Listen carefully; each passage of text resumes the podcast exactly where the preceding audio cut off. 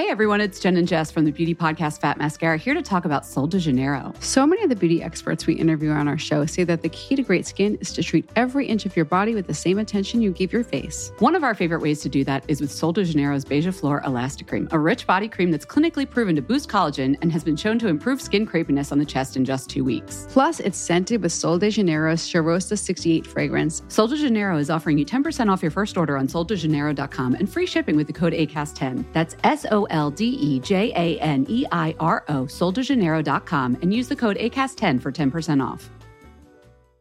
Introducing Wondersuite from Bluehost.com. Website creation is hard, but now with Bluehost, you can answer a few simple questions about your business and get a unique WordPress website or store right away. From there, you can customize your design, colors, and content. And Bluehost automatically helps you get found in search engines like Google and Bing. From step-by-step guidance to suggested plugins, Bluehost makes WordPress wonderful for everyone. Go to bluehost.com/wondersuite. This message comes from BOF sponsor eBay. You'll know real when you get it. It'll say eBay Authenticity Guarantee. And you'll feel it. Maybe it's a head turning handbag, a watch that says it all, jewelry that makes you look like the gem, or sneakers and streetwear so fresh every step feels fly. eBay gets it. So look for the blue check mark next to that thing you love and be confident that every inch, stitch, sole, and logo is checked by experts. With eBay Authenticity Guarantee, you can trust that feeling of real is always in reach. Ensure your next purchase is the real deal. Visit eBay.com for terms. This episode of Inside Fashion is brought to you by Shopify Plus. From the first sketch to the retail floor, you need a commerce platform to help you scale at the speed of your ideas. That's why the world's fastest growing brands like Steve Madden, Chubbies, Le Sportsac, and Gymshark rely on Shopify Plus to sell to their customers around the world. You'll be able to go wherever your customers are, from New York to Milan to Instagram. And they'll make sure you look brilliant in every size, from pop up shop to mobile. Join over 5,000 brands on Shopify Plus at shopify.com forward slash BOF. people wanted to be the Sabyasachi bride. And I'd already decided that whenever I get married, he was definitely one of the designers that I wanted to work with. I was like, no way could I keep this a secret. So I said, okay, fine, we have to find a name. We have to find a name. Most people in my factory thought it was Naomi Campbell getting married to an Indian prince. Do you think there will be a time where gay couples can get married with the same kind of celebration as straight couples? I don't think we should be even waiting for the time. The time is now. Uh, not letting people come together legally is a violation of human rights. Hi, this is Imran Amed, founder and CEO of the Business of Fashion, and welcome to the BOF podcast. This week, we touched down in Bombay, also known as Mumbai, India's largest and most cosmopolitan city, and also an important center for fashion and entertainment. I sat down with the designer Sabyasachi Mukherjee and with India's biggest movie star Deepika Padukone, and we talked all about the big fat Indian wedding. Now, the wedding industry in India is said to be worth more than $50 billion a year. So this is big business. But weddings in India are also very important because they are seen as the union of two families, and they speak to the most important cultural traditions in India. We also spoke about same sex marriage and other social issues in India. It made for a very interesting conversation, which I am pleased to share with you today. So here are Sabyasachi Mukherjee and Deepika Padukone inside fashion. So there's so many things I want to cover today, um, but I have to start with the wedding. Okay. And um, there are so many curious minds about the Indian wedding, both here in India, and as I mentioned, the idea of the Indian wedding kind of went global in the last 12 months with all of these big prominent weddings. So just to begin with, Deepika, I wanted to understand, you know, last year you got married to Ranveer, and um, as a recent Indian bride, I was hoping you could explain to everyone, you know, what is the significance of the Indian wedding here in India? Why is it such a big deal? I, I think there are various reasons why, at least from a bride's point of view, it's, um, it's always that sort of moment in your life that you look forward to. So I'm not sure if it's a girl thing or if it's uh, or if it's an Indian thing, but it's definitely a thing, at least from my point of view, that you know your wedding is sort of you know that that one big day when you that you look forward to in your life, and you also want to look your best. Um, why is it important? I think also because it it sort of takes you into the next phase of your life. You know, I think from your you know from the time you're born till about whatever 20 30 whenever you get married i feel like that's that's one stage of your life. And when you get married to somebody that's you're you're entering into a different phase and and a very and sort of unknown territory. You don't know while you know the person um, the coming together of two very uh, you know distinct and different individuals coming together and what that life together is going to be like i think is always it's exciting, it's intimidating, um, and it's a new chapter in your life. Right.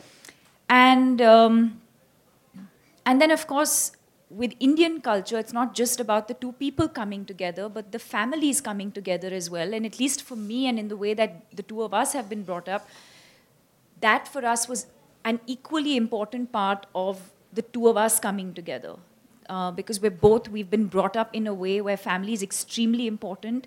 It's it, it's it's a part of our core. It's it's a, it's a part of who we are, and the families, uh, you know, being on the same page, understanding each other culturally, uh, or in the way that we've been brought up, family values, all of those things were uh, were very very important to us. Um, so while on the outside we look like two completely different people at the core of it, we're actually exactly the same. Um, and so I think that's what it is. And I feel like, you know, I'm always, I, I also moved out of home at a very young age. Um, I played professional badminton when, you know, all through my schooling years until I was 16. And then I moved to Mumbai uh, to, to pursue my career in, in modeling and then in acting. So I led a large part of my growing up years alone. And so I think the, the want to uh, be with somebody, to come home to somebody, and to have a family, I think for me was, was very, very important. This is my perspective, okay. and that, that's my point of view. Okay, so Sabya, you have literally worked with thousands, if not tens of thousands of brides. And Deepika has very nicely articulated the importance of the wedding in India, the, the union of two individuals the union of two families. But that is also a big business here. You know, and you know, the, the first time I really got exposed to this, I went to some couture shows, uh, you know, bridal couture shows in Delhi, and the market estimates were that the, the wedding business in India is worth more than $40 billion a year. And when I explain that to people outside India, they're, you know, it boggles the mind. So, can you explain to us a little bit about what constitutes that huge sum of money? Like, why are people spending? So, you know, everyone, you know, everyone from all parts of society here, they spend a lot of money on weddings. Why is that? Simran, uh, we are a very emotional country and we like all sorts of celebration, festivals. And as far as, you know, when Mark Zuckerberg decided to uh, uh, discover Facebook, I think it, it was definitely in his mind that human psyche uh, relied on two very different things. One was uh, voyeurism, and the other was exhibitionism. You know, if I keep aside sentiment, if I keep aside religion, if I keep aside uh, our value systems, I think what's happened with uh, the uh, with weddings in India is it's become a premise for both voyeurism and exhibitionism, and uh, I think also, if you look, if you look at most weddings in India, they, they are kind of, uh, you know, they are kind of used to establish social and financial hierarchy. And also at the same time, uh, uh, you know, like other, other people have, like other countries have a lot of, uh, lot of events where people can wear couture clothing. Like, you know, they, they have things like Met Gala, they have opera. In India, unfortunately, you know, most of the couture consumption is only the five or six days of weddings. I know many families who actually, uh, you know, they shop for their clothing first, and then they realize that they've fallen short of uh, events, and they create events to wear their clothes. so, but it's not just about the clothing, right? You've recently moved into the jewelry space. it's, you know, it's the event, it's flying the guests down, it's the jewelry, it's the whole celebration. You know, what are the other elements that constitute? Yeah, you were going to say, Deepika. That's Sabya being OCD. Right. He got into the jewelry business not to make money. He got into the jewelry business because he sees his outfit. And then there was a time when it was his outfit and some random jewelry. And I think he couldn't stand the fact that the bride was wearing his clothes with jewelry that didn't match his sensibility. And so he was like, I might as well just give them the jewelry also. So how do you, how do you react to inside that, story. Sabya? No, you know, I, I remember Bandana Tewari, she was at Vogue at that point of time, and you know, I had this big debacle with Vidya Balan at Yeah. Cannes. And, uh, you know, sadly, I was treated as a national terrorist overnight. and so, so I, I went to her and I said, you know, there's only that much that we can control because of the fact that there are stylists and then things happen, shit happens. And she said, no, shit doesn't happen because when you're giving an outfit to somebody, you're responsible for the image and you have to own up to that responsibility. And I said, well done. You know, it stayed in my head and I decided that, you know, slowly and slowly and slowly, I will start controlling the entire image. So, you know, after jewelry, probably we'll get into beauty, we'll get into other things. And like, for instance, uh, you know, when we do clothing now, our, uh, like, you know, the design philosophy is Instagram first. Because girls, when they come into our stores, you know, they look at pictures on our iPads. They ask us to uh, click them in five different lehengas. And if they're having a, a wedding, which is a destination wedding, they go outside, get themselves clicked on, on sunlight. And for many of them, their choices of clothing depends on how beautiful the pictures are uh, looking. So, you know, it, it's almost, you know, fashion has almost become like costume design. For many people, actually, which is one of the reasons suddenly there's this sudden increase in monotones. You know, pi- prints are getting bolder. There's a big influx of 80s because anything that is bright, big, and bold, bold and beautiful, rather than intricate, is going to uh, take better, uh, shoot better pictures. You know, for everybody, this entire notion of exhibition, exhibitionism has become so strong. You know, the entire world is now divided into voyeurs and exhibitionists, and I think the entire fashion principle, the wedding principle, is all all kind of based on that. Okay, so let's get into a little bit of the detail here because last year you got married. Um, and I, I just wanted to understand so, how, first of all, did, did the two of you come together to plan and execute this incredible series of events that you did, Deepika? You know, wh- wh- what was, what was the, what was the, how did you first decide that, you know, Sabyasachi was going to be one of the chosen ones, as it were? I always knew. I always knew 10 years ago when I was a model. I, I, so this is even before he became like, uh, people wanted to be the Sabyasachi bride. You know, a, a large part of my exposure to his work was back then, more than 10 years ago actually. And that's when I'd already decided that whenever I get married, he was definitely one of the designers that I wanted to work with. Um, of course, then it's a different thing that for almost every function of mine, I wore his clothes. Um, but so I was, I- I've always been very clear about that. Um, then comes sort of actually picking up the phone and telling him that I'm getting married. So it was my parents, obviously. We had decided the date. And the very first person I called and I was ready to tell was him. So my stylist didn't know, um, friends didn't know, nobody knew. So other than the immediate family, he was the first person I told, and he knew that you know for, for quite a few months uh, before we actually let other people in, sort of start working on the on the wedding, and um, I think you know we were both very very clear that I wanted it to be very traditional, very very traditional, and and I think also because we wanted to there's a certain look that people associate with him. Um, but we also kind of moved away from that. It, it was about bringing in his sensibility and his aesthetic, but keeping in mind the part of the country where I come from as well. Uh, and that's why we had two separate ceremonies. We had the Anand Karaj ceremony to, uh, to sort of welcome and embrace the culture that Ranveer belongs to. And I'm a South Indian, and I was very, very clear that I wanted to do a Kanjivaram sari. And, you know, so that's how we sort of worked on, you know, getting these two looks very, very different. And I think even just the way he went about sourcing and, and, and uh, you know, researching and um, if I'm not mistaken, there were pieces of like antique fabric and like stuff that you'd probably not find uh, you know in a in a regular market is is I mean that's the kind of sort of detail yes it's a different thing now that people are copying that and we knew that would happen. But um, you know it's it's it was very very intricate. It was something that you know there was a lot of detail and something that I, I was also very clear that I wanted the family of red on both the days. That you, I mean, I think we all know that in Indian weddings, red is sort of a very, very significant color for, uh, for the bride.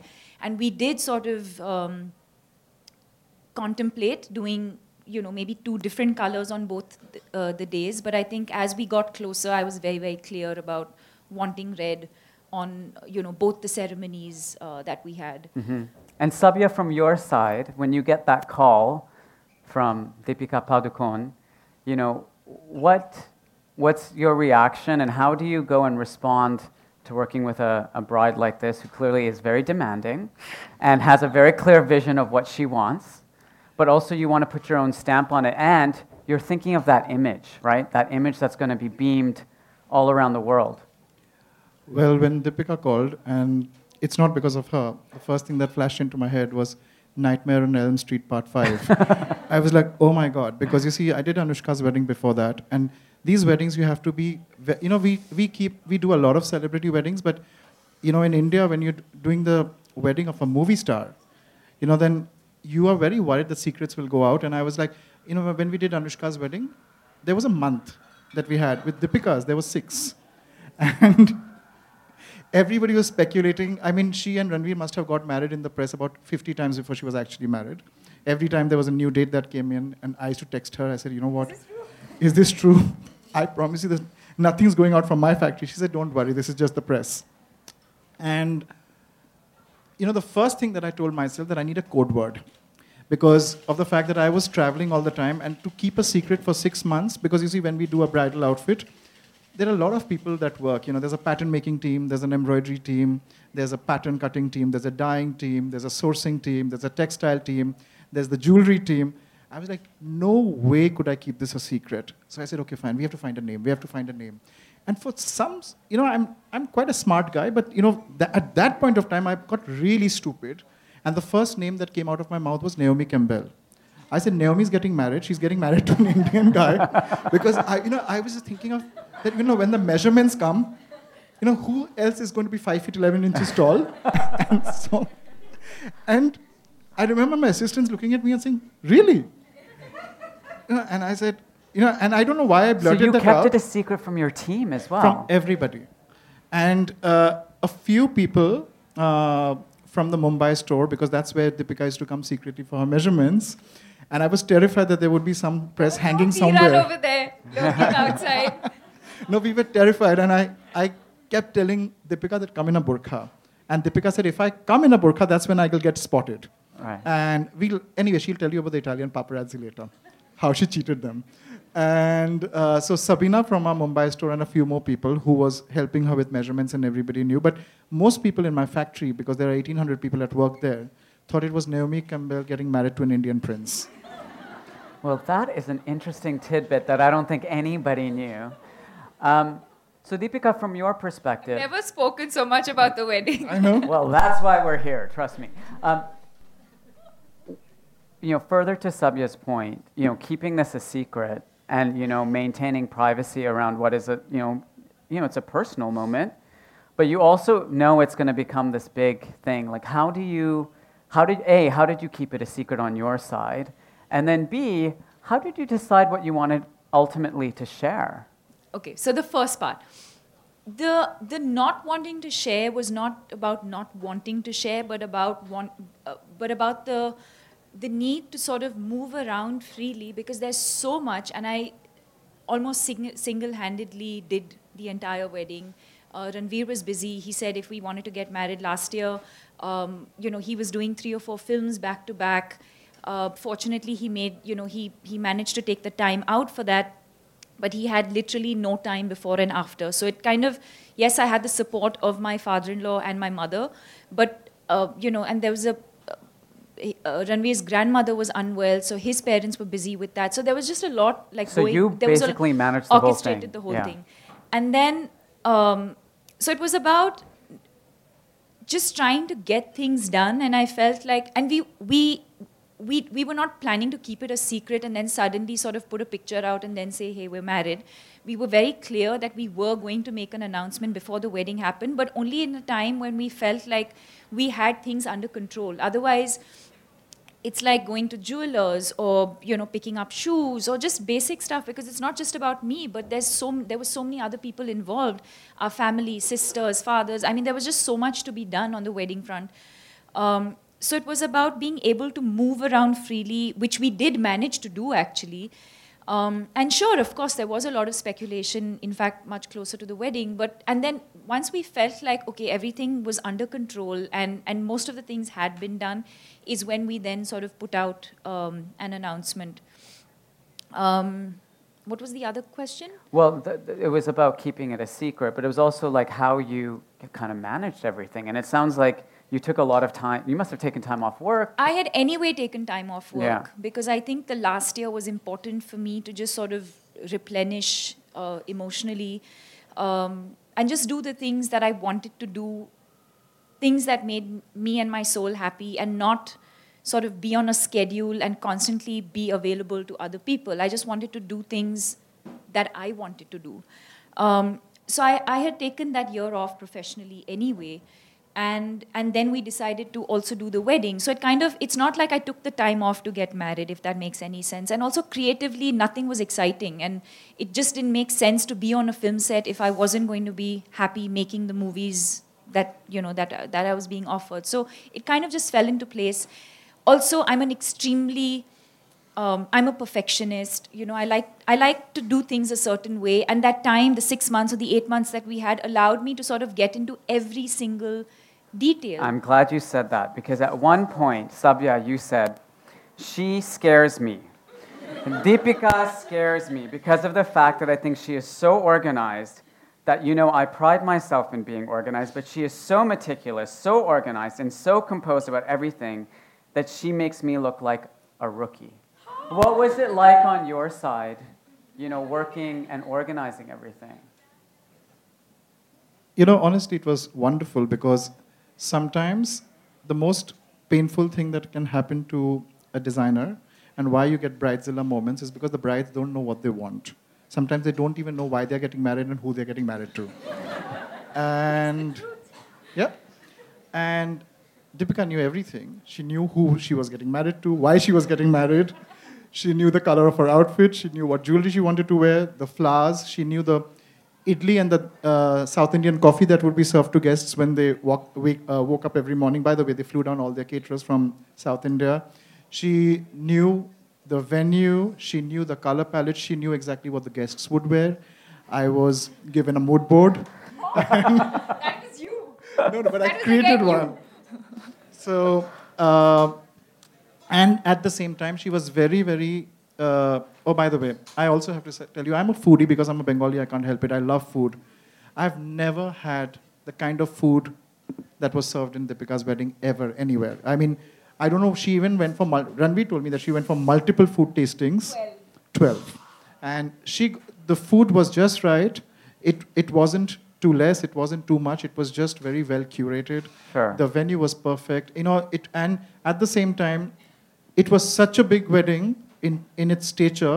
But you know, if you look at the physical wedding, it was very small, very intimate, very cultured, and they all had people around them that mattered to them. That was a part of their immediate family, and I think that's how weddings should be. Hey Dave, Yeah, Randy. since we founded Bombas, we've always said our socks, underwear, and t shirts are super soft. Any new ideas? Maybe sublimely soft. Or disgustingly cozy? Wait, what? I got it. Bombas. Absurdly comfortable essentials for yourself And for those facing homelessness. because one purchased equals one donated. Wow, did we just write an ad? Yes. Bombas. Big comfort for everyone. Go to bombas.com slash ACAST and use code ACAST for 20% off your first purchase. Hey everyone, it's Jen and Jess from the beauty podcast Fat Mascara here to talk about Sol de Janeiro. So many of the beauty experts we interview on our show say that the key to great skin is to treat every inch of your body with the same attention you give your face. One of our favorite ways to do that is with Sol de Janeiro's Beija Flor Elastic Cream, a rich body cream that's clinically proven to boost collagen and has been shown to improve skin crepiness on the chest in just two weeks. Plus, it's scented with Sol de Janeiro's Chirurgia Rosta 68 fragrance. Sol de Janeiro is offering you 10% off your first order on soldejaneiro.com and free shipping with the code ACAST10. That's S O L D E J A N E I R O, soldejaneiro.com, and use the code ACAST10 for 10% off.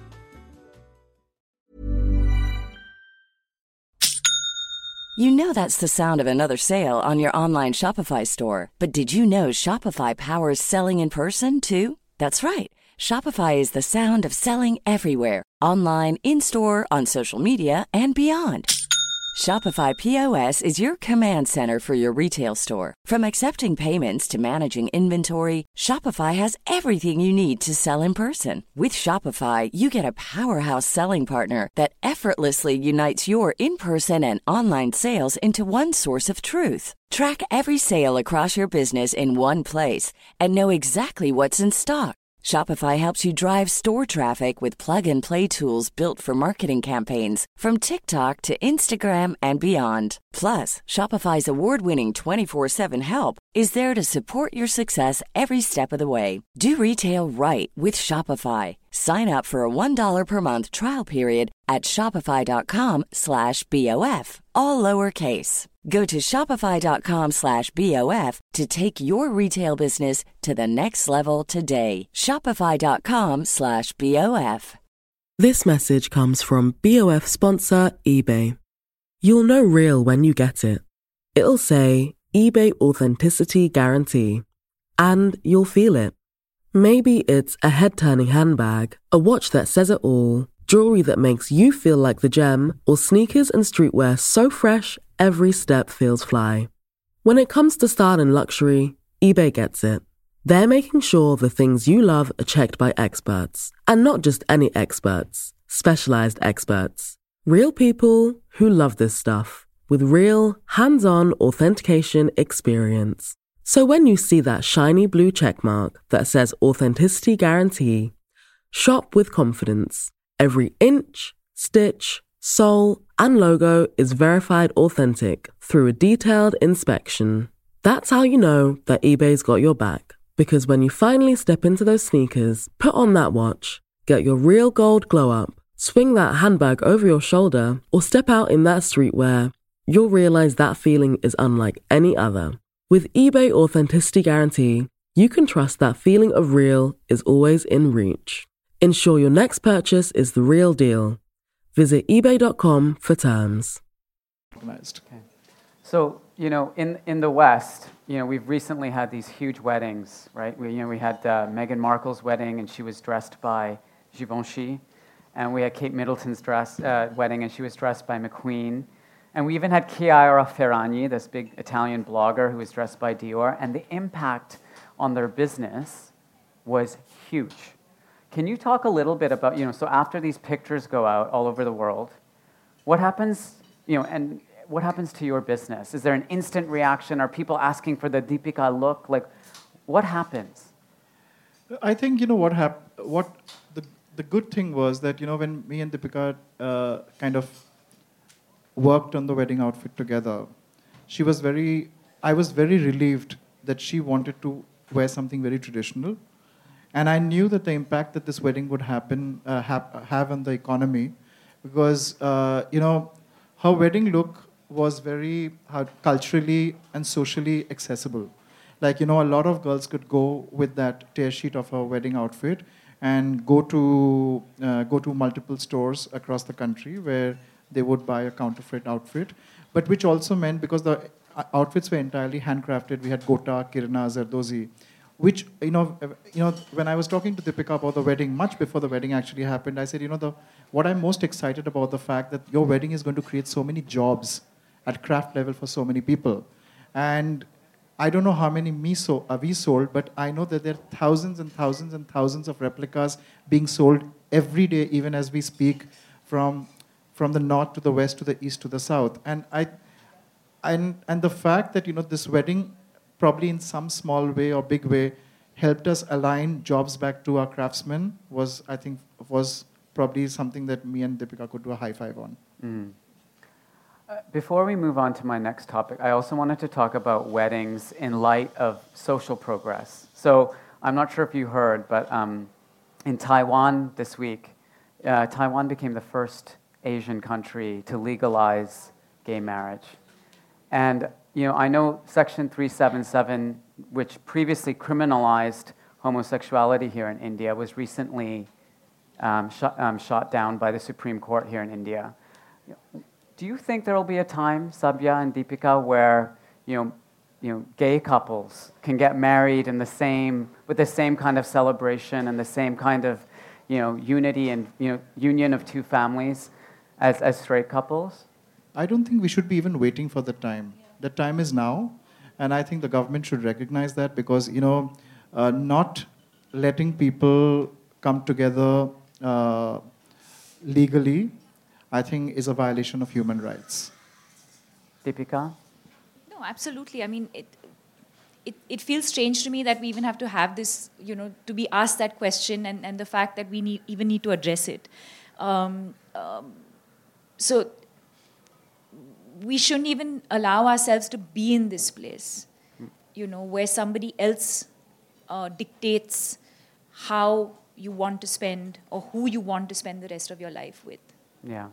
It's this interesting thing right now I see with India where, you know, even with both of your careers, right? So you're both huge stars here, um, making a splash abroad, you know, trying to build global careers, but you're kind of straddling two different contexts and cultures as well, right? So, you know, Sabya, you and I first met, I think, 12 or 13 years ago, and you were in New York trying to, you know, set up a, a fashion business that be targeted to the West.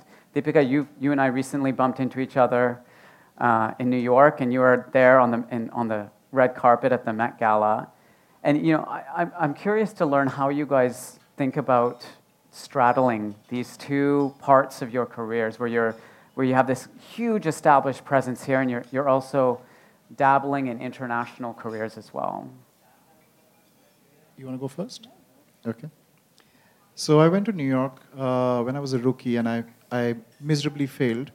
I had a business, but it was not a business that was large enough to sustain or uh, keep up with the ambitions that I had. And I just realized that, you know, I needed to come back to India, become a stronger voice, and then probably I would take the journey much later. And at that point of time, I was reading a book, and it was very inspirational because you know they, they used uh, there was a very famous Bengali poet, Madhusudan Datta, who actually used uh, uh, fancied himself as being a poet who wrote poetry in English. Till somebody very close to him said that you are not going to ever be successful unless you learn to write poetry in your mother language. And he wrote this most amazing poem, which has probably become a literature icon in Bengal. So I came back and I started thinking about the fact that you know if I needed to do something uh, in India, I needed to do something which had an Indian voice, which was about Indian crafts and culture. And at that point of time, Suzy Menkes came in as a godmother and a mentor. I remember meeting her in London, and she's saying, "Why would you even chase the Western market when you have the biggest market is right at your doorstep?" And I, I just put my blinkers on and I focused on building a, building a business in India, and I said that when I go back next time uh, internationally, I will go back when I've done in enough body of work in India for them to take me seriously, so that I could go back at my own terms and do things that I exactly wanted to do. And and now you are doing that, right? So what are your international ambitions, Sabya? Well. Uh, the first thing that I want to do is I want to create a global beauty brand out of India because you see, uh, uh, I think you know there are certain things that uh, there are certain things that India rightfully owns. The tradition of beauty is very strong, so I want to create a global beauty brand out of India. I want to have Sabyasachi fragrances selling at every single important counter. At uh, stage two would be to take the jewelry, and stage three would be you know like I'm a gypsy at heart, so I'll probably do a season-free clothing you know, almost on the lines of something that you would get in flea markets all over the world, and do a very small line of edited vintage clothing with an Indian soul that would sell in some of the important stores that I think I should be selling at. Okay. And you, Deepika, so when you, you know, you're, you're spending a lot more time abroad now, you know, and, you know, you had this U.S. Vogue cover and, you know, you're, you're at the, on the red carpet in Cannes and you're doing the Met Gala, but like, what are you trying to do internationally and how does that you know, sit alongside this, this career you have mm. here? I think that um, I think it's really about embracing who you are and where you come from and making that sort of visible um, and making that visible globally versus trying to set foot in, in, a, in, a, in a land or in a, in a culture that you don't really understand.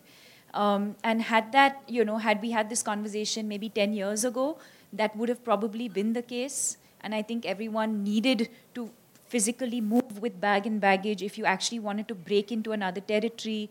Um, you know, or, or, become part of another uh, sort of industry, you needed to move with bag and baggage.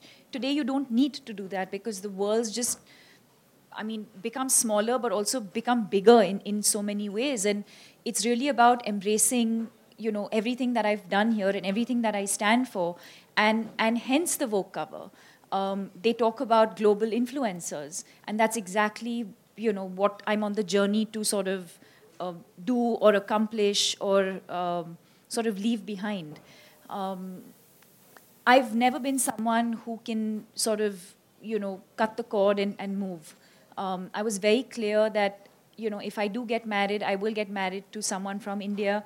Um, I, I always knew that, you know, while I can work, and it's not just about America, it's about working outside of India. Yeah. Um, that, sure, it, it, it, requires a lot of travel, um, but I would never move uh, out of out of where I come from and where I belong.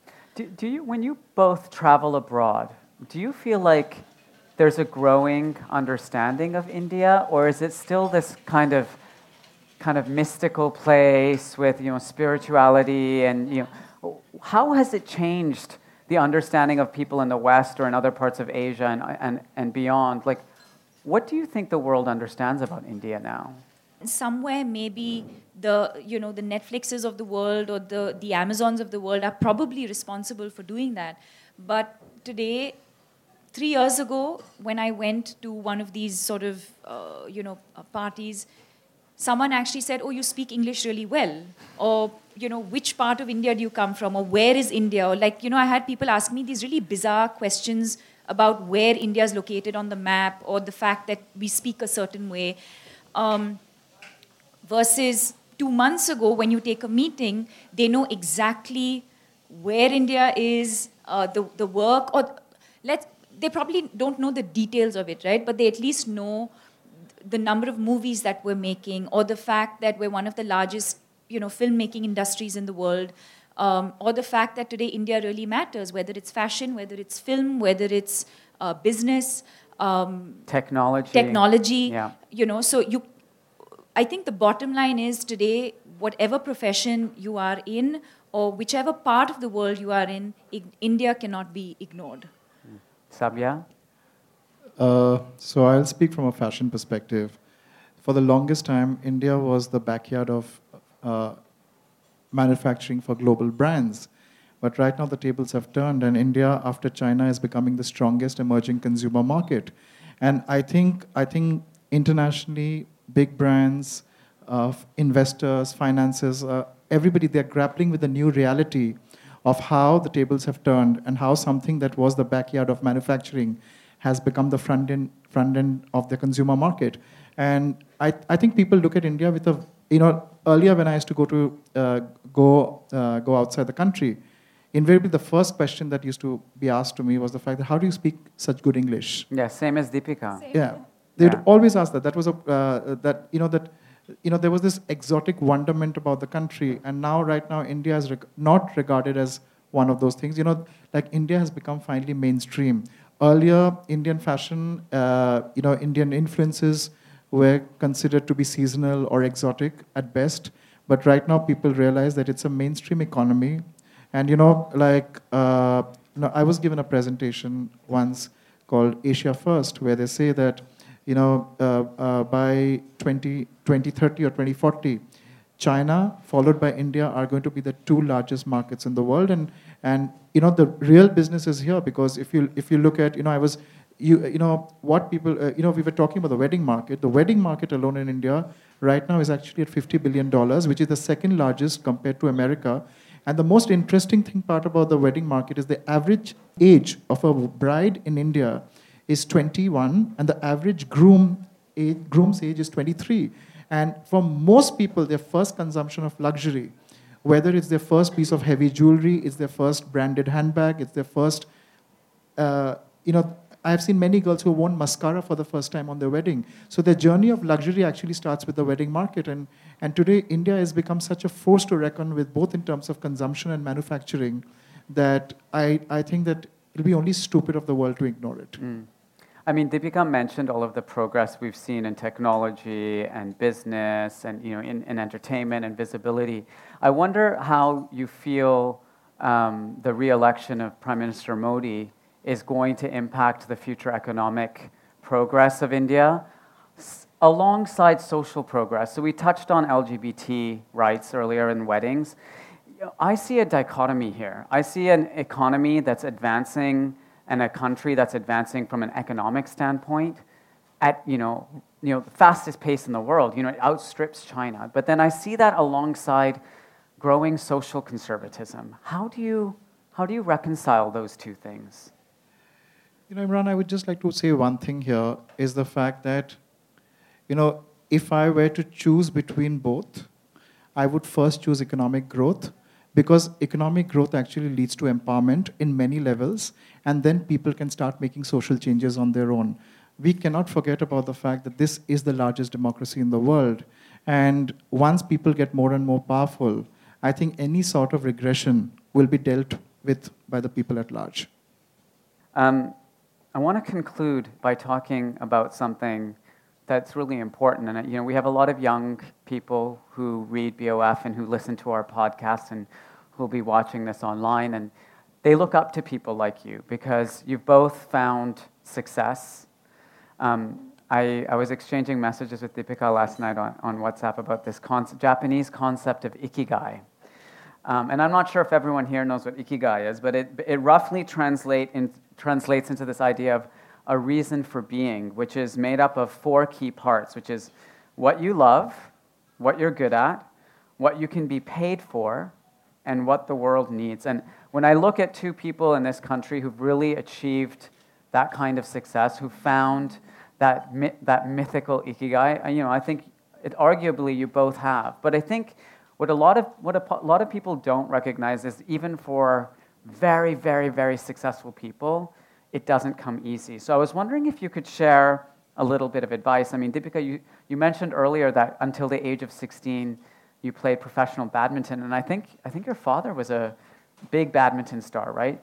So, so many of us go on these journeys where we end up following the dreams of our parents. Yes. You know, and we, how is it that you, you know, started in badminton and then, t- you know, had the courage and, you know, tenacity to carve your own path?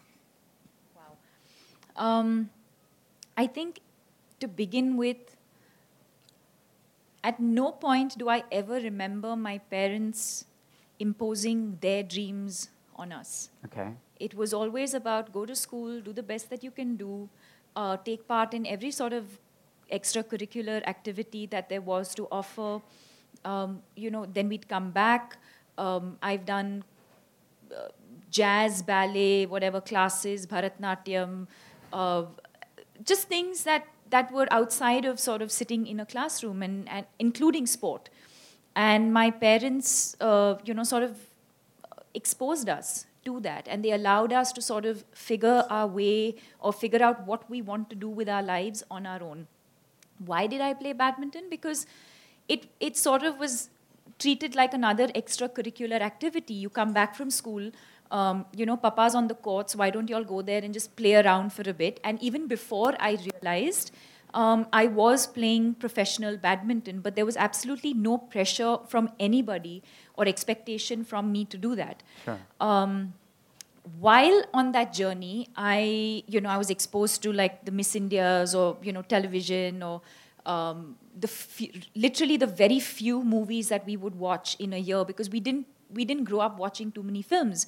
And I'd watch these movies or watch these heroines on screen and always it felt familiar. It felt like I was going to be there doing that one day.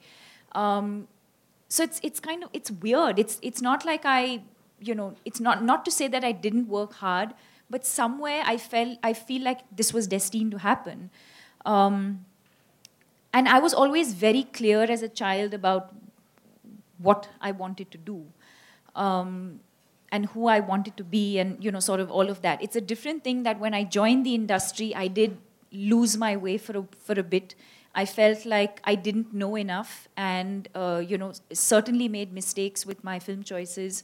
Um, and then I think those sort of mistakes led me to where I am today, and I think it, it really taught me a lot. How, so, you know, how do you get through those hard moments? Because I think, you know, there's been a wider conversation, thankfully, in the world around mental health. Yeah. And you've spoken quite openly in the past about periods of your life that were really challenging you know, how, how do you get through that?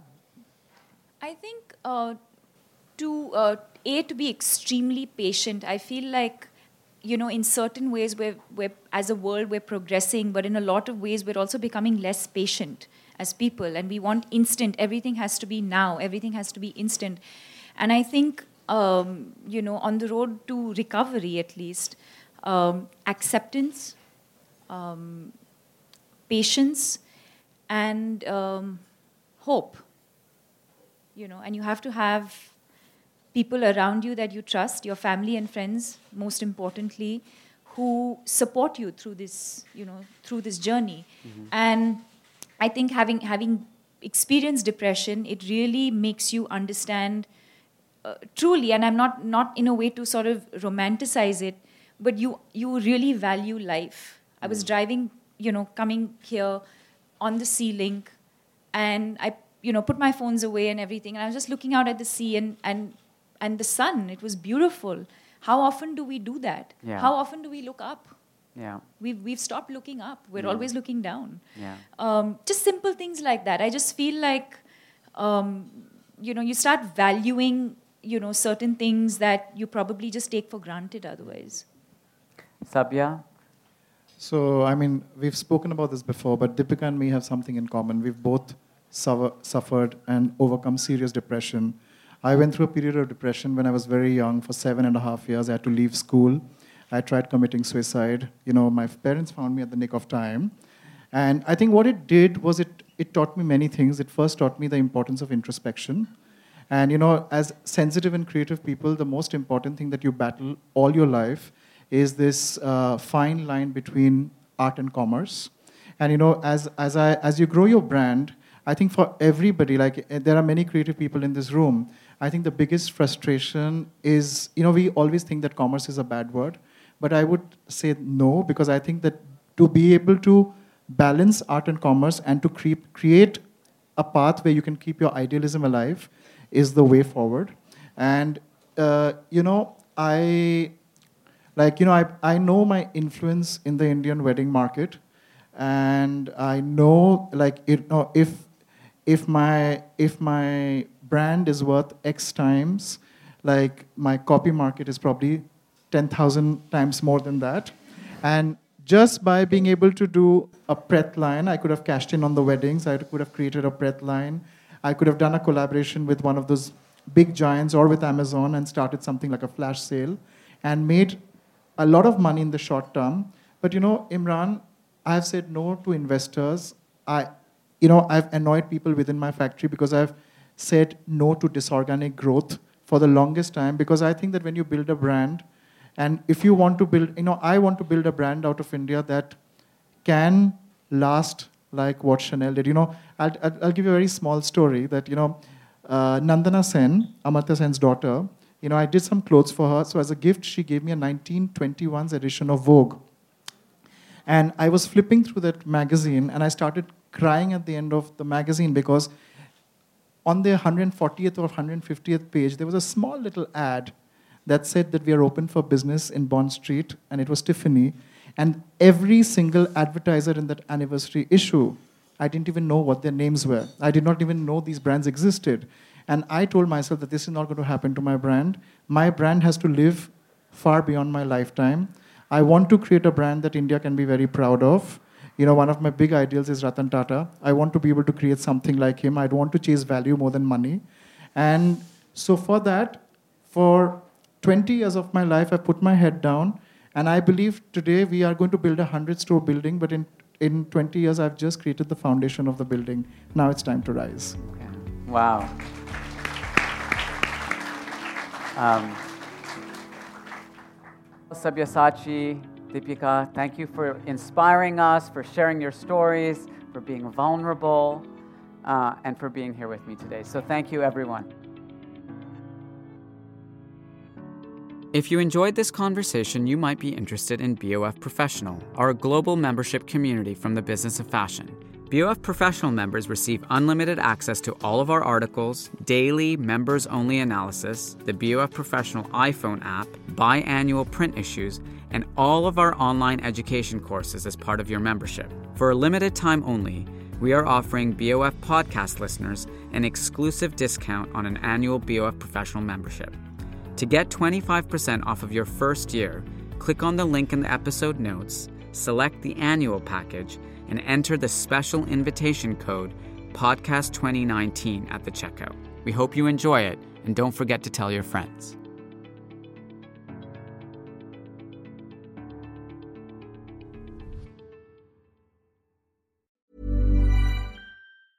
Hey everyone, it's Jen and Jess from the beauty podcast Fat Mascara here to talk about Sol de Janeiro. So many of the beauty experts we interview on our show say that the key to great skin is to treat every inch of your body with the same attention you give your face. One of our favorite ways to do that is with Sol de Janeiro's Beija Flor Elastic Cream, a rich body cream that's clinically proven to boost collagen and has been shown to improve skin crepiness on the chest in just two weeks. Plus, it's scented with Sol de Janeiro's Cheirosa 68 fragrance. Sol de Janeiro is offering you 10% off your first order on soldejaneiro.com and free shipping with the code ACAST10. That's S O L D E J A N E I R O, soldejaneiro.com, and use the code ACAST10 for 10% off.